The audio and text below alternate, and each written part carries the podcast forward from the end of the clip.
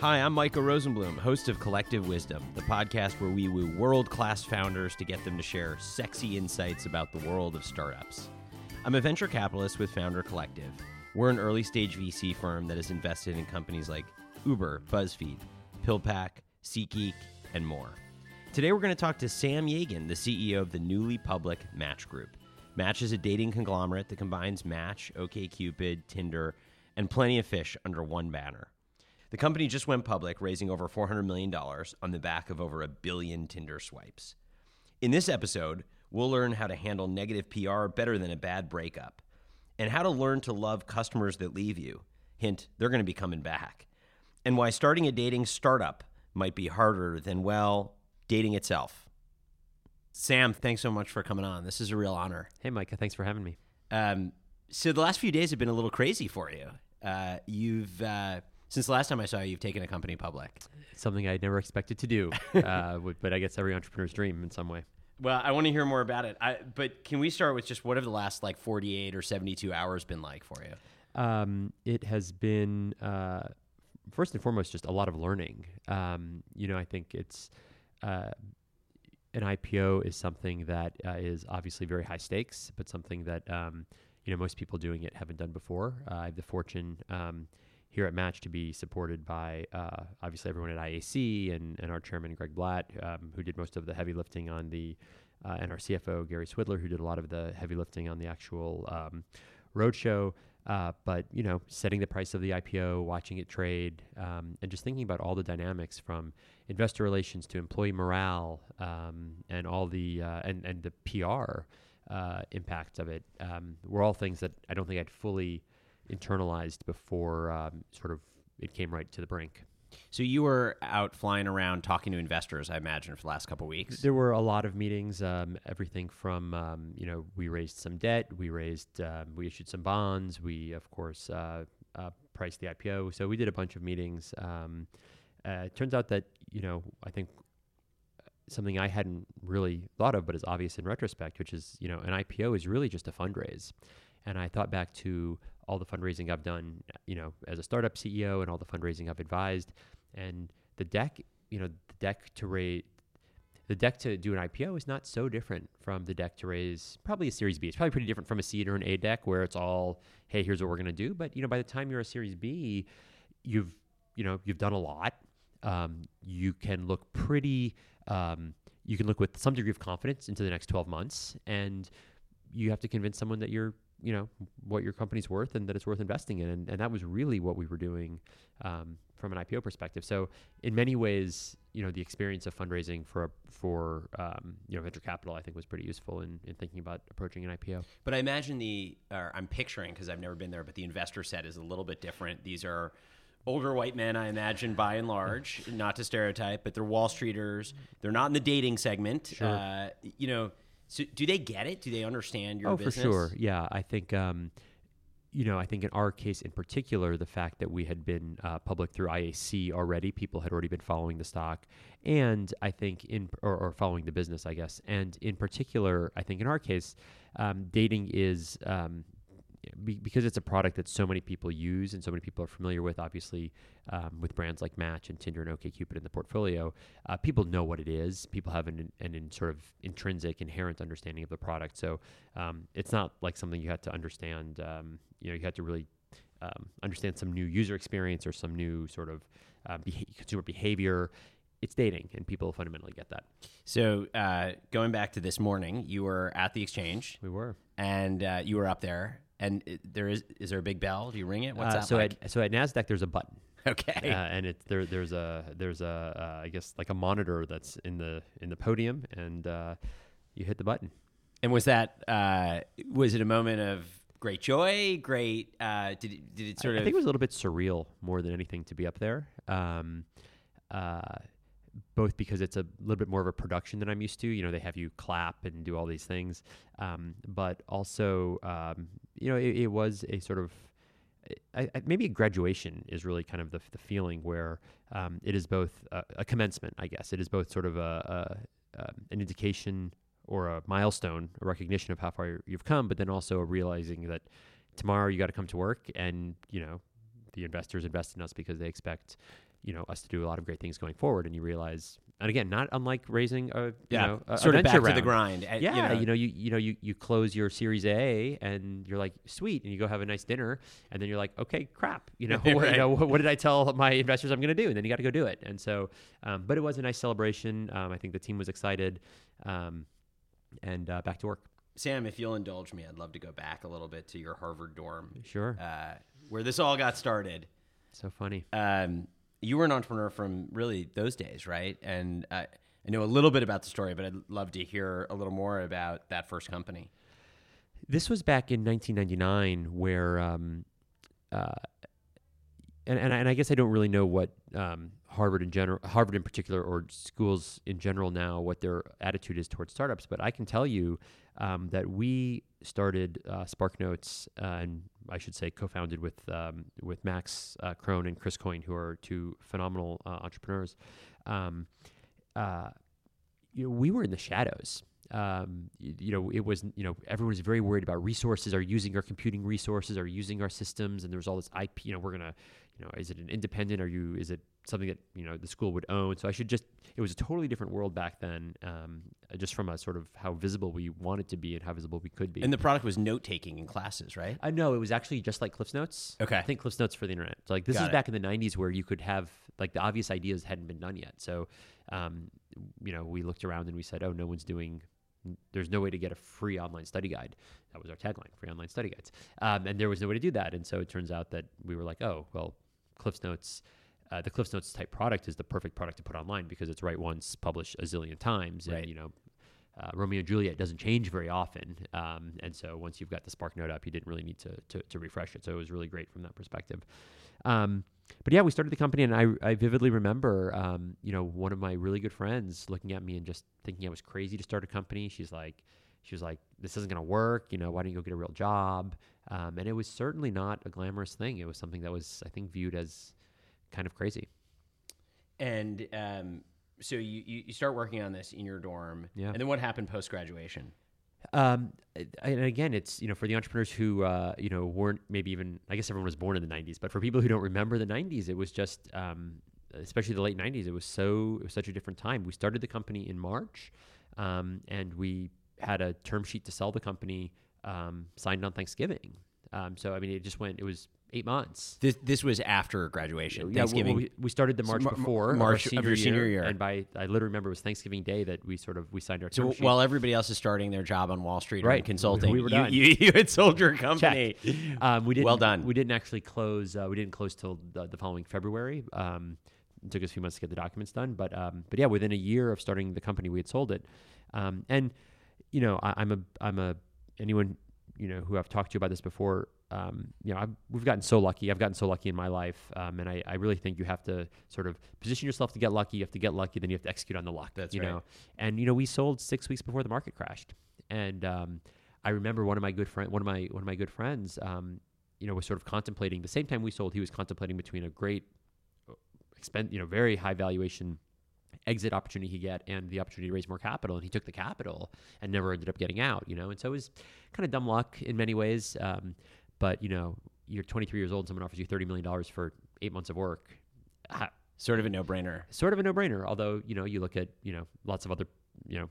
Zuckerberg passed on the billion for Facebook. I was like, I don't know, I take the billion, you know, Right. it sh- shows what I know. So, uh, but look, we were very lucky to get out when we did, and um, it was it really w- was a good opportunity. You know, it was just a good foundation for for you know what we ended up doing after that. And you sold to Barnes and Noble, correct? We actually the first time um, sold to a company called iTurf, which was in this um, uh, this dot com company that probably never should have existed and ended up losing 95% of its market cap uh, right after we sold the company to them. And then um, we, together with iTurf, sold SparkNotes um, to Barnes & Noble. And probably the biggest uh, business mistake of my life was we had the chance to buy it back from um, from iTurf for a nickel on the dollar.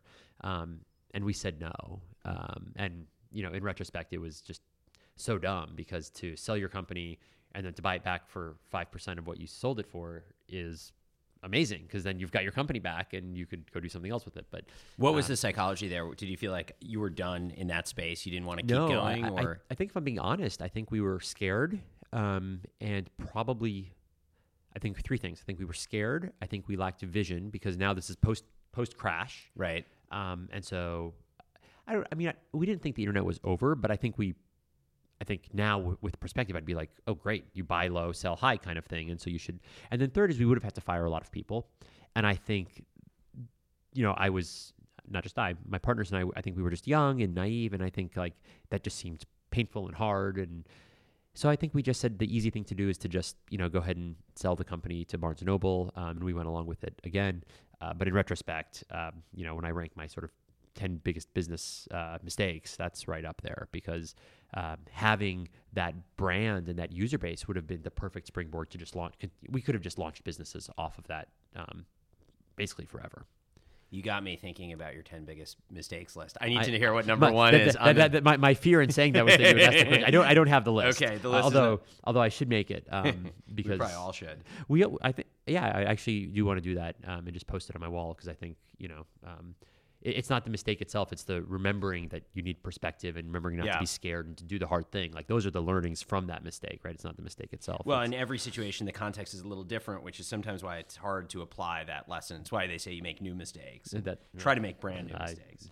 I've done, done plenty of that So, how did um, you know a uh, note-taking product uh, get you into uh, sort of the dating world? Tell, tell us about that sort of transition into yeah um, OK Cupid. Yeah, so we were um, we had done a side project while we were at Spark Notes uh, called Spark Match. So we were always interested in dating. I think um, it was it. Lots of entrepreneurs enter the dating category because it's something that everyone experiences. Everyone dates almost sort of um, uh, genetically. You're that's part of what we do as humans, and so I think everyone has felt the pain and the inefficiency of dating, and so everyone feels like they have a solution. Um, and so we did that at Spark Match, and when we sold to Barnes and Noble, they were like, "We want nothing to do with dating," so we just shut that down. Always kind of knowing we wanted to get back into it. Um, I um, Maybe Barnes and Noble should have kept with it. It seems like I- that might have been a better business. Might have been a better business than uh, than where they are now. Um, but um, you know, you look at. Uh, um, I actually did one business in between um, uh, SparkNotes and uh, and OkCupid, which is called eDonkey, which was this uh, peer-to-peer file sharing network. Um, and then after I wrapped up uh, eDonkey, I got back together with my SparkNotes co-founders and uh, Christian Rudder, who was our first employee at, at SparkNotes. Um, and then we all decided, you know what, that dating thing was was pretty interesting um, that we did before. Um, and the dating world at that time was really eHarmony Match and, and Yahoo, and they all had kind of the same um, business model approach to the market. The products were were somewhat um, uh, similar, and so we thought we could come at it with a pretty different product. A product, you know, we're all math majors. All four of us who started OkCupid are, are math majors, and so you know. We didn't really know anything about dating per se. None of us were psychologists or whatever, but we said dating is a numbers game and fundamentally if you um, if you have enough data and you and you have a big enough pool you're going to be able to match people up the best. Um, and so that was kind of our approach was that we could be free um, we could be we could have a more effective matching algorithm and we could uh, just from an editorial perspective um, not take ourselves too seriously. That's why it's called okcupid and not great cupid or awesome cupid it's just okay cupid and that was a very disarming approach. We wanted to be funny not take ourselves too seriously. Um, and sort of that was the combination um, you know that we went to market with. It's interesting. I didn't know that you were a Harvard math major. It makes me think that uh, there's some irony. You think of dating as sort of a branding exercise, and you know all about that soft stuff. And you guys really approach it from a math standpoint. Um, how did you get the branding and the voice piece? Because that's still very important, right, from an acquisition standpoint to resonate. Here you guys are, you know, numbers guys. Um, did you bring someone along who kind of had a kind of a, a branding sort of point of view, or Uh, my, my partner uh, Chris uh, Coyne, who was our head of product, and uh, and Christian, who was uh, kind of our creative director, who ended up writing the blog that really brought us uh, brought us to, to so much fame. Um, you know, they they were the ones who were really driving that that voice and that editorial. But even again, from the name, you can tell what we're trying to accomplish. Um, and you know, just just throughout it, I think it, it was because you have the you had the other guys out there who were so serious about their algorithms. It just gave us something to push off of, And you know, while other- other people had these psychologists out on TV doing, it was just easy Chemistry.com. whether it was and- chemistry yeah. or eHarmony with, yeah. with Dr. Warren and um, Dr. Phil was getting involved with Match at the time, and you know they were all so serious about it that it just made it really easy for us to just kind of like take the, you know, to push off it as I like to say, just kind of be at the other end of the spectrum, and um, we were the alternative, really from the beginning. We were the alternative to the established dating brands. And uh, you were really ahead of your time. You know, you talk about this blog post. You were really doing content marketing before it was a thing. Before it was sort of, and it sounds like did you sort of accidentally land there, or was was it a bit deliberate to kind of effuse this? Look, we don't have doctors on staff and psychologists. It's actually um, much more mainstream, much more WYSIWYG. Yeah. You know, the the the content marketing and you know I think we were doing big data before big data was a thing and we were doing content marketing before content marketing was a thing um, you know we we always knew you know again we're, we're math guys and so we we said look the data will be really interesting for matching that was our prime you know we knew the data would have three val would, would be valuable in three ways. First it would first most importantly would drive the best matches right? So i would be able to match you with with your best match in the pool based on data. Number two it would drive advertising revenue obviously. Um, and then third was that there would be pr value. And our first crack at that was we hired a PR firm. And each week we would come up with a nugget. My favorite nugget that I remember off the top of my head was, you know, gas prices were going up, and um, uh, we were able to quantify that every uh, every dime that gas prices go up, people narrow their search radius, which to me was a fascinating result that people actually narrow search radiuses when gas prices go up. Um, and so I remember like emailed the PR firm and I got on the phone with them and I was like, oh my god, this is amazing. And they were like, this is amazing. And so they called 100 reporters that week. And literally every reporter was like, that's amazing. I'm not writing a story on gas prices. Sorry. You know, so so people and they said call me call me next time, and so we- said okay, fine, no problem. So the next week we did a similarly interesting stat, called all the reporters, really interested, but not writing a story on that today. So we were like, okay, and we did that for like six months. Uh, probably should have learned more quickly, but we did that for six months. And we got some articles, but like nothing groundbreaking. And so then that's when you know Chris and Christian were like, well, why don't we just write a blog, like like disintermediate the reporter basically. we have all these really interesting data. Data. Yeah. But we should be telling this We're just going to tell the story for the- ourselves. That's the right. Why do we need the journalists. journalist to like do it? And Right. so, um, and so we just started writing these blogs and um, these blog posts, and you know there were really kind of three three parts. You need the interesting insight, the, or our formula was interesting insight uh, plus infographic plus humor. And Christian is really one of the funniest uh, people. He wrote a book called uh, Dataclysm uh, that came out recently. It was a New York Times bestseller. Um, but um, we combined those we christian and chris combined those three things into these phenomenal blog posts um, and basically in many ways put okcupid on the map after having been around for six years and growing but never a rocket ship never like tinder like tinder is today. Um, you know growing kind of linearly um, and and methodically and deliberately um, but it was it was the blog that put us on the map uh, in sort of end of 29, 2009 beginning of 2010 So, I, talking about PR for a second, you you used it really successfully, have continued to use it, um, but you know, and I think you've experienced this. It can be your best friend or your worst nightmare. Sure. Uh, PR can work against you uh, in many ways. Um, ha, ha, and, and Tinder's come under fire in the press, and others have. How, as a CEO, do you handle that? Uh, you can't be in every press release. You can't read every blog. I, Right. At least I don't think you do. Right. Um, you know, in the early days, you can. Um, how do you manage that? it's interesting how um, the approach to PR changes. I think when you're a startup, um, you know, we always had the view that really um, all press is good press as long as they spell the name right, you know, um, and um, and whether it was, you know, even if even if um, uh, people were complaining about OKCupid or if people were saying, oh, uh, people were writing about their bad experiences on OKCupid. Um, obviously, there's a point. I mean, if someone's, you know, God forbid something terrible happens to someone, that's bad. Um, But you're the little guy. You don't have much you're the, to you're the little guy, and you know, uh, the the odds are that somebody reading the post or, or reading the stories is likely to have you know learned about OkCupid than they never heard about it before. So I think there's a point when you're growing where you'll more or less take anything, um, and then it and then it flips, and then you realize that um, it's just like whether you have more to gain or more to lose, I guess. And um, you know, at at some point it changes. I think and it also changes based on you know the idiosyncrasy of the brand and what the brand's um, like. I think OkCupid is even to this day, even though it's it's a household name in many ways. Um, I think it can sustain a lot because it has generally gotten positive press and doesn't have a lot of um, uh, deficiencies in the brand that it's really sensitive to. Whereas there, I think there are other brands that have already gone through a lot, and and they might be more susceptible to sort of a snowballing effect when you know when negative press comes out. So, given that you've got these different brands under the Match umbrella, uh, do you almost have to apply a different sort of PR, marketing, management hat for each of the different brands? I mean, do you feel like okay, now I got to put on my OK Cupid. In this meeting, I got to think with my OK Cupid hat. In that meeting, I got to think with my Tinder hat. We we uh, one of the things that I think we've done well at Match um, is when we and you know in in the in the time that I've been uh, CEO, we've acquired a number of companies, including uh, several that are that were still founder uh, founder led at the time.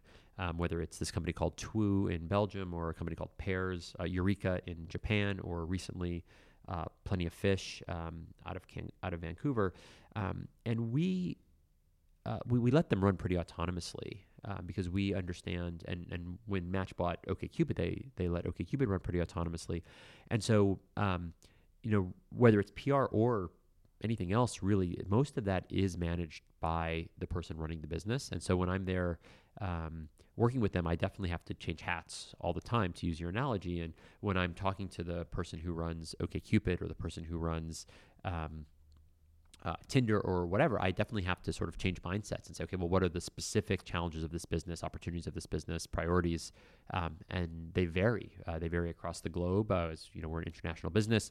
They vary across stage of businesses, um, and even throughout the year. You know, what people are focusing on changes. So that's one of the most interesting things about um, about you know going from a, a, one brand business when we were just a startup to um, you know the role that I've had for the last three years at Match is um, thinking about different problems all the time and having to sort of uh, jump, sort of context switch uh, really throughout the day.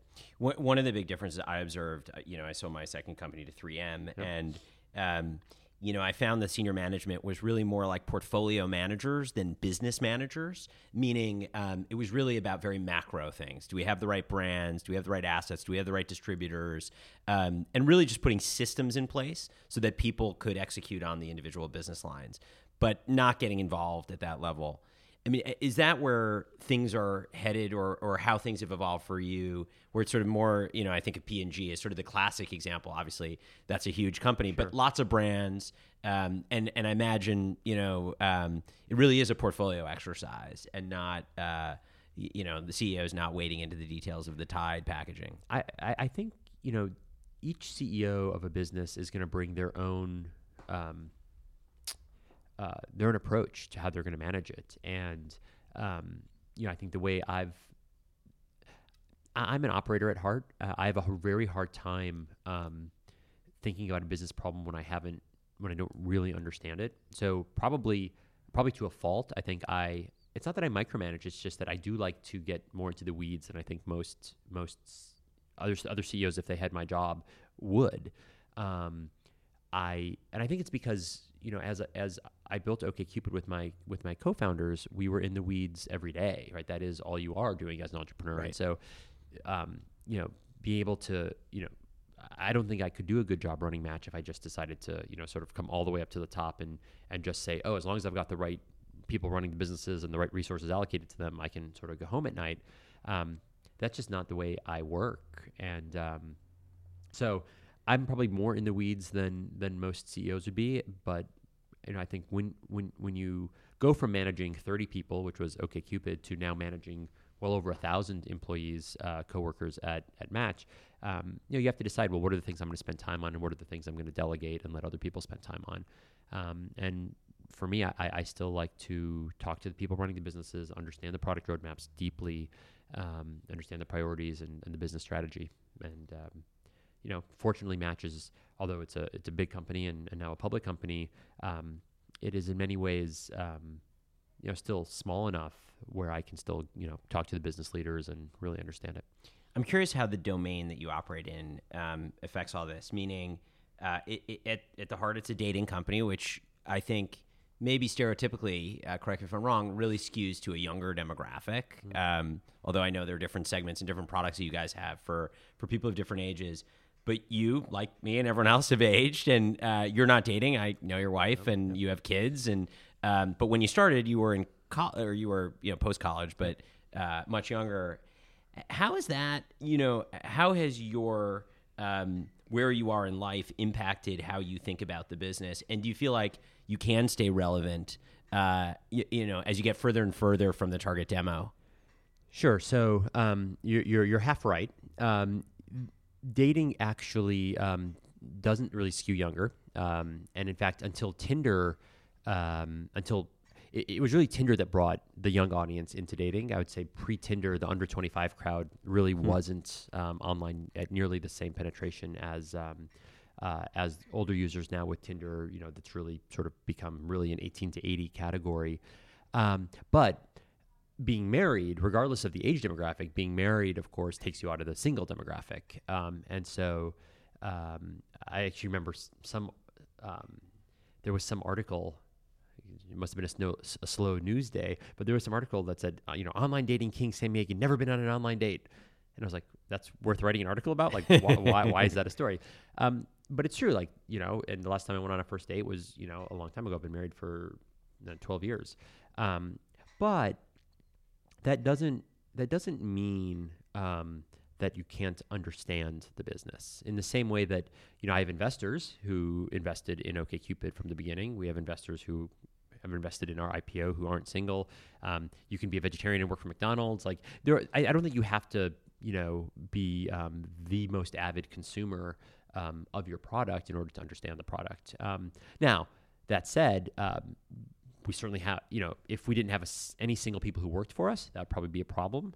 Um, and, and you know, dating is such a conversation topic that I I sort of ask all my friends and anyone like if I am at the airport and I strike up a conversation, I'll end up asking someone about their love life and their dating and and you know what's working, what's not working. So I think there are lots of other ways to do it. Of course, you've got to stay connected to the market and to your customer, but um, I don't know that it has to be via um, using the product.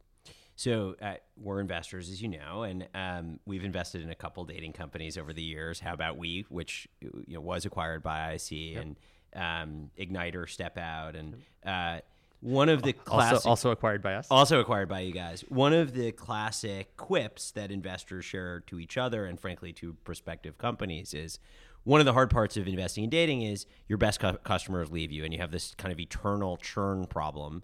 Um, how do you, you've obviously built a massive business, but but but isn't that point still relevant? And how how do you think about that? I think in our category, the churn question is uh, probably the one of the biggest misconceptions about the business. Um, it is often uh, the first, uh, one of the first sort of objections we get uh, from uh, investors or just people who are thinking about the category. And it's because, unlike churn in other categories, um, where perhaps once you've um, succeeded in the product, you've sort of um, succeeded for that product permanently. Um, if you think about it, the average the average adult probably has ten relationships in their life before they end up in a marriage. And by the way, half of marriages end up in divorce. So if you think about it, um, what that means is um, when someone leaves OKCupid or Match or whatever because they have found someone to date, there's at least call it a 90% chance that that relationship is going to end. Right? That doesn't mean we did something wrong as the dating product. That doesn't mean they did something wrong. It just means that that's life, which is, you know, you date people and, and the relationships aren't necessarily forever. And so as you think through that thought process, okay, I meet someone on OKCupid. It goes great. Eight months later, we decide to break up. What is where is that person going to go for their next boyfriend or girlfriend? Probably back to OKCupid because, hey, I just got a six month relationship out of it. That's pretty good. Or maybe they'll say, you know what, that didn't work. I'm going to try a different dating product. I'm going to try Tinder. I'm going to try Match. Um, so in the majority of cases, people leave one of our products and then come back to the category. And in the let's say one in ten chance where that that relationship from match leads to happy ever after, um, well, then we have not churn, we have advocates. We have people who at their wedding are going to stand up and say, hey, we met on OKCupid or Match, and they're going to tell their friends. And when their friend, when they have single friends who are complaining, oh, I wish I had a girlfriend, they're going to say, why don't you go to Match? That's where I met my husband. And so, uh, you know, it's 90% of the time you get the customer back, 10% of the time all you need is those two people to get you people to come join your product. Maybe in that 10% of the time, you should have like a 10% placement fee where exactly. you know 10% of the gifts given at the wedding will you, go to match. You know, I've often, I've often thought that like the, if you if you could get the if you could get the tracking right, I would love to. You know, the business model where you just say, look, if you get married, give us five thousand bucks. Right. It's sort of how recruiting works, right? Sure, Like, because most people, if you if you ask if you ask them, especially someone in their thirties who's you know is it worth thinking, five? Of course. Would you pay five question. grand to get married? You know, Worth a lot more than of that. people would, you know, Right. And and you see people sign up for these like offline dating products that have a whatever. Um, so if it was risk free, five grand if you get married, uh, of course that's challenged on a bunch of on a bunch of just the logistics of enforcing that would be very hard. But I've often thought that that would be a you know a really intriguing. Way There may be some insurance products you could build. Oh, there you go. Right, as well exactly. to get a little bit. totally. Did, um, just one more question about um, this this this idea, as you say, it's sort of misunderstood about churn. Um, but as you calculate lifetime value of a customer, do you have to then model in the probability that the relationship doesn't work out and them coming back? I mean, is that all part of and, that and we calculation? do we do in fact um, at match uh, at any given time if you look at our subscriber base at match um, about uh, fi- about about half of them uh, are in their first uh, payment relationship with us and about about half have been in a payment relationship with us had a break in the payment relationship and then are in their uh, in, a, in a subsequent payment relationship with us um, and so we model that in actually um, that, that's a huge part of what our finance team does is to understand okay um, of course not at the user level but at the cohort level or at the segment level um, who are the likely resubscribers um, and, and who are not and that is a uh, that's a big part of our business So um, Tinder gets a lot of press, and and certainly a lot of people are using it. Um, as an investor, I think of Tinder as having really innovated on a UX. Um, but I know there's a lot to it, and I'm curious kind of how you frame. I mean, you, you were in the space long before the Tinder guys, Sure. um, and as you alluded to earlier, the growth has been insane. Um, when you kind of look at it, how do you assess what they've done so well, what the team has done so well, what you've all done so well, uh, that's led to that rise, and where does UX fit into that? Tinder got a lot of things right. Um, the UX, of course, is what they, get the most credit for. The swipe, uh, swipe left, swipe right. I think that was um, that was that was brilliant um, and really uh, hit you sort of perfect timing on that. Right, the, the you know the mobile adoption was just in the right place, and people were sort of really looking for for that product that could come and and and and be designed for that device, uh, which of course Tinder was. Um, I think some of the things that people don't appreciate as much about Tinder um, that you know I think sort of as an insider I appreciate. Um, certainly, one is you know pre Tinder, if you had you know asked an industry expert like me, oh, could you have a dating app um, that required Facebook auth? I would have said, and everyone would have said, no way. Right? People want to keep their dating lives off Facebook. In fact, every dating product prior to Tinder had usernames, and virtually every product after Tinder doesn't. Hmm. Right? Which is just an interesting. So so you can see that they really game changed that. Um, when you see someone on Tinder, they're Micah, they're Sam. Um, when you see someone on OkCupid, they're soccer guy 42. You know, and I think that authenticity made it real. Um, and I think that was a big deal that not everyone I think has fully appreciated. And then the after effect, I think, of those two things is um, because it was mobile and because um, you know because it was so light, the the communication became real time. And if you think about pre Tinder um, on a dating product, I would send you a message on a Sunday. You'd write me back on a Monday. I'd write you back on a Tuesday, and that was a that was kind of the cadence, and that leads to a bunch of things. On Tinder, it's oh you you you get a match, you're put right into a message flow. I send the message, and now we're essentially in an IM um, or, or or text, and and it really becomes it feels so fast. And when you see the person is you know when you're in that conversation, your heart starts to race a little bit, and it was able. So I think there's a lot of things other than yes, the swipe.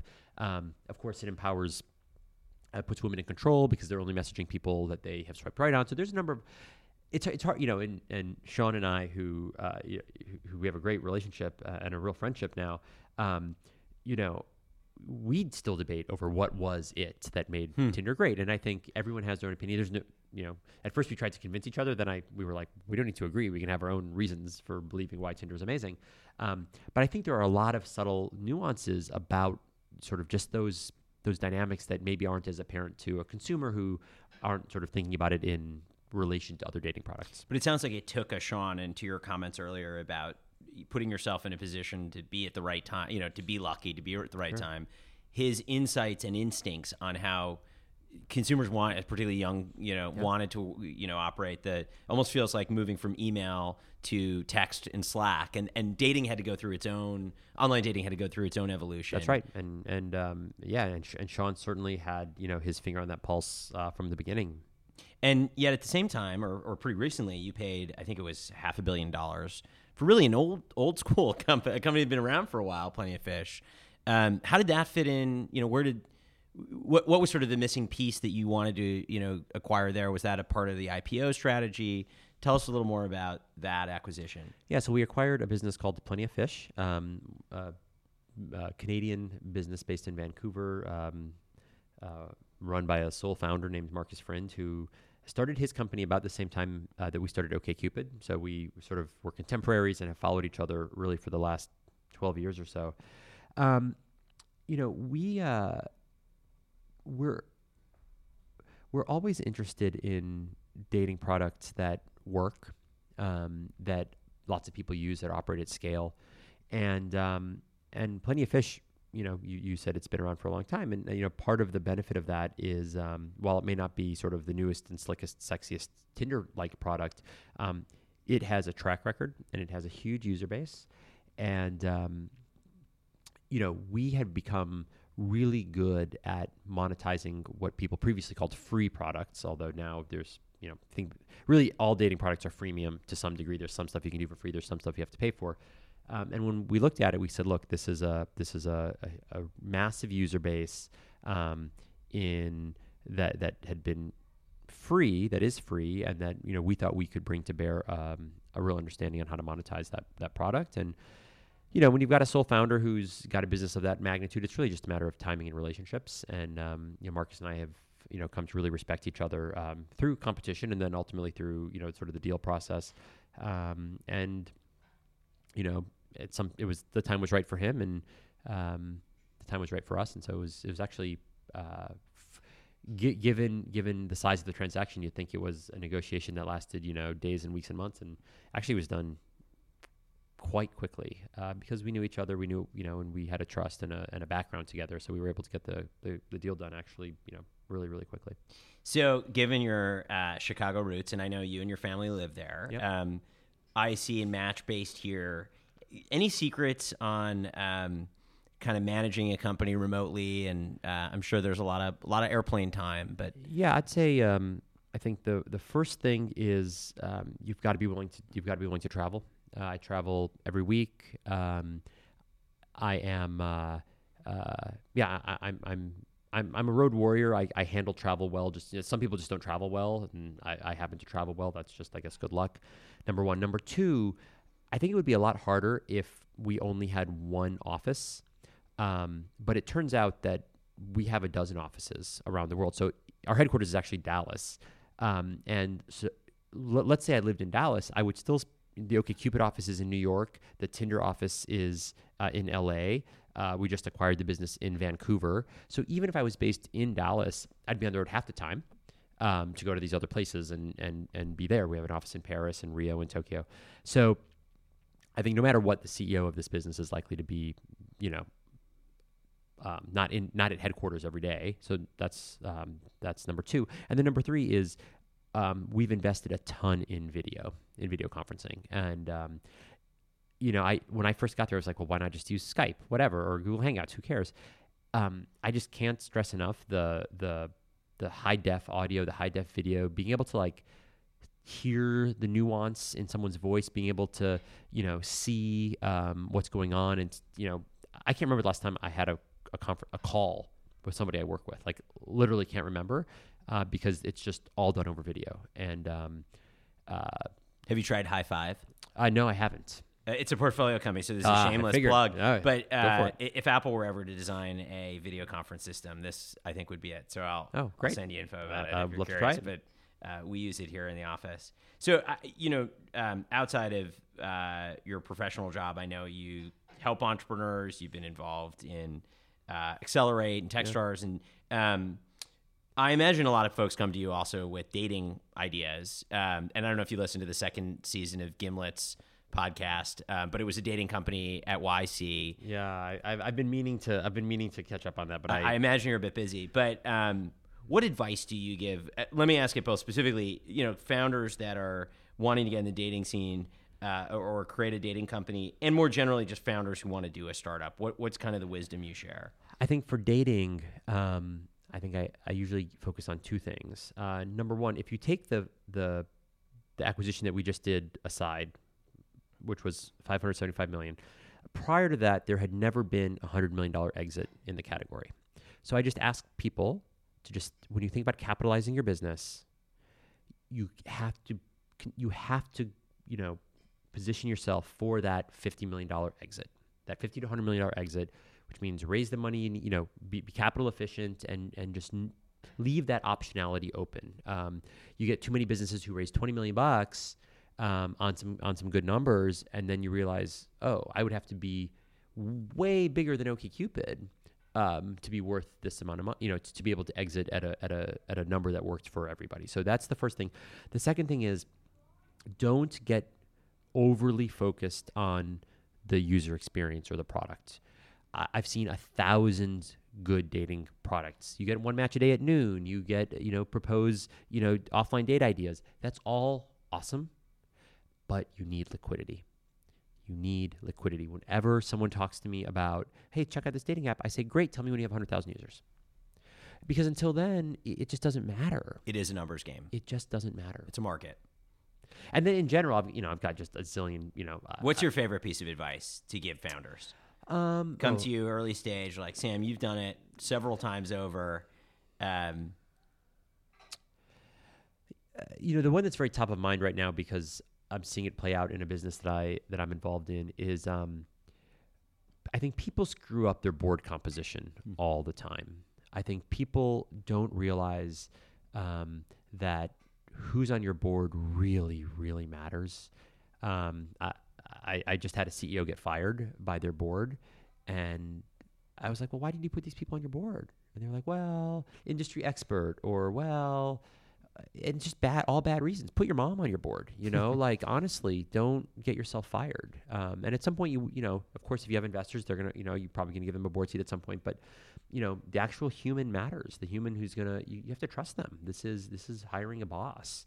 I don't think people ever think about the board as their boss. So that's probably not the number one piece of advice I would give, but that happens to be very top of mind um, because of a situation but, I'm dealing with right now. You know, it's interesting you say this because I, I because like, you disagree. No, no, no. I, I mean, I think like you, I have enormous empathy for founders and and probably willing to um, let more slide than your average investor who's been a career investor.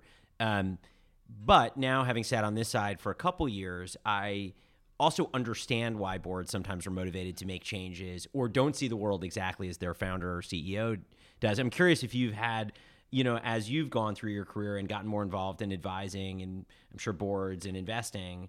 Um, in some ways, do you see things from two sides in a way you maybe didn't before? No question. Um, I think I have become both a better operator and a better investor for having been on having been on both sides. Um, you know, in and and I have another board that I'm on um, where you know we, we're having very open conversations with the CEO about you know do you think you're the one who can take this thing to 10x of what it is today? And and you know one of the reasons I backed the CEO is because he said probably not. And at the right time I'm you know he's totally game for bringing someone in. And so you know when I'm advising the entrepreneur, I'm just saying you want to be in the driver's seat in that conversation, right? You want to you want to you want to be able to have not leverage so much in the traditional sense of like, you know, uh, creating conflict, but just being able to say like on my terms, and I want to have I want to be able to influence the process, and you know, if if you don't have control of your board, then of course, if you have good investors, they're going to respect you. They're going to bring you into the conversation. But ultimately, you go into the conversation not really being able to, to stop what they want to do, um, and that can just be a tough situation. You know, what's your take on love in the age of Snapchat? Um, you know, there Snapchat has has also evolved the way people communicate, um, the ephemeral message. Um, you know, short form. Uh, they're doing a lot of cute things with um, you know uh, different memes and things you can do uh, when you're communicating. Is that changing the way things are going to go? Um, how's computing, you know, and other technology going to transform courtship in the next 10 years? When you look ahead at that level, what do you, what do you think?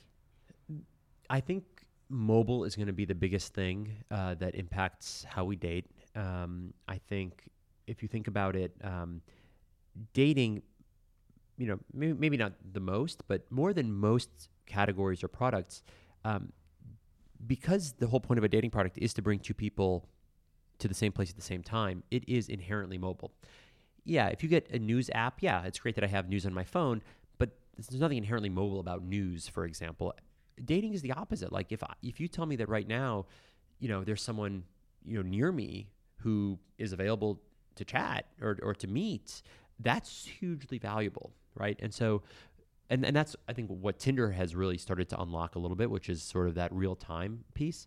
But what I don't think anyone has really started to nail is, um, or has really nailed, is um, the data that mobile provides can start to feed back into the algorithms. For example, uh, on OKCupid, we don't really we consider our our algorithms are designed to optimize for on for in-app communication because we don't know what happens when our users like once they exchange phone numbers or or Snapchats or whatever, we lose them and we don't know what happens to them. Imagine, you know, down the road once we're once we actually, you know, are, are tracking this stuff. Oh, these two people who were interacting on the app, their apps are now next to each other for an hour. Oh, that's a date. Right? Now we can put that back into the algorithm and we can make the algorithms better because now we're optimizing for dates. So that's an example of how I think just the data generated by mobile can start to really lead us to better dating products. Um, you know, in terms of the the communication, I think um, that, that, that you referenced, I think in general, more frequent communication is good. Um, whether it's text or, or, or, ephemeral stuff like Snapchat, um, you know, once you're in a relationship, one of the things that that is important is being able to just constantly stay in tune with people, to be on the same wavelength, to know how your day is going, um, and I think that can be really helpful. I mean, gone are the days. I mean, you know, when you know, I think back to like my parents, they would say goodbye in the morning, and then they probably, you know, they come home and they're like, "Hey," and they haven't seen each other. And you know, I think about with my wife. You know, we've emailed, texted. You know, you know what's going on. Yeah, yeah, you're you're at least in touch on the big things throughout the day, and I think that's just a different dynamic, and um, and probably ends up to people feeling more connected, uh, and in, and improves relationships. Um, when you look out at uh, companies that have been recently created, you know, there's 100 some odd unicorns. I think uh, quite a bit more at this point. Um, but any any company or companies that you just totally admire um, and you just look to maybe as a source of inspiration or at least just admiration. Um, as you were talking, I was thinking a bit about Airbnb because there there actually are a fair bit of analogies with the kind of offline experience, you know, of actually going to the house and having and, and in the end, that's very much how you're going to evaluate whether you were happy or not with the you know the sort of online to offline thing. Um, Uber, a lot of companies doing really interesting stuff. I don't know, just any company that really you think about a bit. You know, I I, I tend to look at sort of the specific sort of, for example, with Airbnb. Uh, sure, the whole business is great. I love how they've handled um, identity and reputation. Right. I love how they've said here are different ways to verify. Oh, they verified with their phone. They verified Driver's with LinkedIn. License, yeah. and and this idea of sort of having scaled um, uh, reputation or scaled auth- uh, authentication, I think, is interesting, um, and has really gotten me thinking differently about dating because dating has that in that has that yeah. same dynamic of saying, okay, well, how do you prove who you are? And Tinder's taken the first step with Facebook auth, but even then, you know that that's not the that's not the end game. So that I, I look for little points of inspiration, and I try to encourage my team. Um, you know, whether it's competitively in the industry or just sort of in technology broadly, like when you when you're using a product, you, you, should always be filtering and thinking like, how can this apply? Any maybe it's an onboarding flow, maybe it's a you know maybe it's an, you know something like I was saying at Airbnb, but how can we adapt that to our business? Um, I look, I think outside just in the world, um, you know, I'm a huge believer uh, that um, uh, you know driverless cars are going to be the next sort of thing that um, you know, it's going to be like as big as the internet or as big as mobile itself. I think it's going to change the way we live we could use them on the Edens Expressway because that yeah, traffic oh, is pretty ridiculous. It, it's gonna it's gonna change where people live and where people work and all kinds of things. And so, um, you know, as an investor though, I haven't quite figured out like, oh well, if you're not going to invest in the cars or the OS or the sensors, you know, what business do you build around that? So, I, so I, I don't th- I don't have any investments sort of in that, but I'm super interested in that. Um, my two co-founders from OkCupid have started a company called Keybase um, in the sort of encryption security space. That's super super interesting. Um, shameless plug for my friends. Um, so you know, really, and then you know, mobile on demand stuff. Um, I'm involved in a couple. I'm on the board of a company called SpotHero that does mobile on demand parking, and Shiftgig that does mobile on demand um, uh, shift workers. Uh, both super interesting to me. Um, so lot, lots of stuff. I mean, it, it's certainly not getting less interesting out there, as as you well know. Sam, so you've acquired uh, a bunch of companies in your experience. Um, entrepreneurs come to us as investors, I'm sure, come to you looking for advice uh, on how to position themselves and sell and go through that process with buyers. What advice do you give a company that that wants to enter an M and A process or put themselves out there for sale? It's a great question, and it's uh, obviously very idiosyncratic. Uh, you know, each situation is different. Um, I think the first thing I would say, just in general, an acquisition is a big deal for a, for a company. Even a small acquisition is a big deal. Um, the amount of work, um, whether it's from accounting, legal, um, you, you have to have an internal sponsor, all these kinds of things. And so I, I, think a lot of entrepreneurs have this idea that oh, I can always get, I can always sell this thing for five million or whatever. Um, and I just I, I, like to just really remind you that um, you know in our case like we only want to buy things kind of if they're a lot of money because then it's impactful to our business. Like buying a million dollar company for a million bucks is kind of a drag. So that's just sort of a starting point. Um, okay, a couple pieces of advice. Number one, build relationships with the people you're selling to. I, I, got to know the executive team at Match long before I wanted to sell to them because I knew that um, they were our likely buyer. And so I was building relationships with them at conferences and and whatever um, long before ultimately, if you're going to give someone a big check, um, you have to trust them. You're probably going to want them to join your team, and it's a relationship. So don't forget that part. Um, number two, um, if you're gonna, when you're going to, it, it's not unlike when you're raising money. If you want to get the best terms, you have to have another bidder. Um, it's the only way to, you know, um, it's the way to extract the most value. It's the way to get urgency uh, as a as a buyer. Um, I'll usually just say, okay, well, yeah, we'll get around to it. Like, what's the urgency on my end? Um, and the urgency is, oh, we're going to sell it to someone else. So I think that's a really um, that's a really important thing. Um, and then number three um, is I think you know deal structure uh, can matter uh, can really can really drive a lot of success. Um, obviously, if you can get someone to write you just a big check up front, awesome, you go for it. Um, but I think we were able, like when we sold OkCupid, we were able to get, I think, maximum value for it because we were so flexible in how we were willing to structure the deal. Um, and we listened carefully to what the buyer was saying. And in fact, through the course of our negotiation, what the buyer uh, match actually changed the structure as they got to know us better. They realized, okay, um, we're willing to take more risk uh, on the, on the upfront part of the deal, less on the backside, et cetera. Uh, but you know, you've got to bring real thought to that to the table. Be part of the brainstorming. Come and have active dialogue with them instead of just say, "Okay, give us an offer." Um, listen carefully to what they want um, and how to structure things in ways that that will work. Um, I think that's those are just a few things that that have worked for me both on the buy and the sell side. So when I come to you with uh, one of our startups that we're going to try to sell to Match or IAC, I will remember those things. Remember those and things. use them to uh, anytime. Go for it. Sam, really appreciate you coming on. I mean, hours after you press the button yeah. to ring the uh, Nasdaq bell, uh, it's a real honor to see you, and uh, I think this this wisdom will be uh, you know quite valuable to the entrepreneurs out there. So thank you. Thanks for having me, Micah. And if you have a startup idea and want to give the process a shot, reach out to us at info at foundercollective.com. You can also follow us on Twitter at, at fcollective or me at Micah J1, M I C A H J A Y 1. This episode was produced by Joe Mancuso and Joe Flaherty, and it was recorded with love in New York City. Here's a clip from the next episode. And then he said I was the new mother effing Pee Wee Herman. And like no one's ever given me a better compliment than that. He's like